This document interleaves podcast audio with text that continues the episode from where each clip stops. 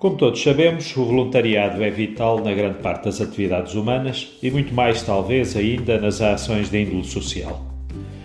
O trabalho desenvolvido pelas instituições públicas ou privadas é normalmente a base do funcionamento, mas a parte humana e de proximidade com quem precisa de apoio, na saúde, financeiramente, ou seja, de que forma for, não ficam completas se não for com a presença e intervenção de quem dá o seu tempo aos outros por vontade própria e gratuitamente.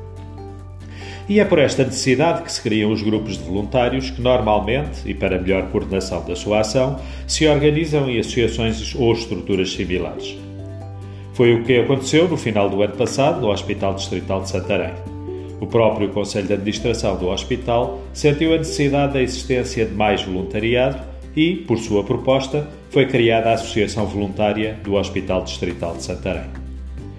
Tem já quatro dezenas de voluntários, essencialmente mulheres, que ao longo deste ano se têm dedicado a acompanhar e ajudar das mais diversas formas os doentes em ambulatório e também os seus familiares e até profissionais. Muitas vezes esquecemos de que também estes precisam de apoio.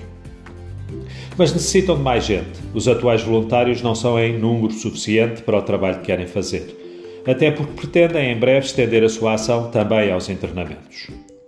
A terminar a referir que este voluntariado veio agora juntar-se de forma complementar ao importante trabalho já desenvolvido há 34 anos pela Liga dos Amigos do Hospital de Santarém e também, no campo oncológico, pelo Grupo de Apoio de Santarém do Núcleo Regional Sul da Liga Portuguesa contra o Cancro.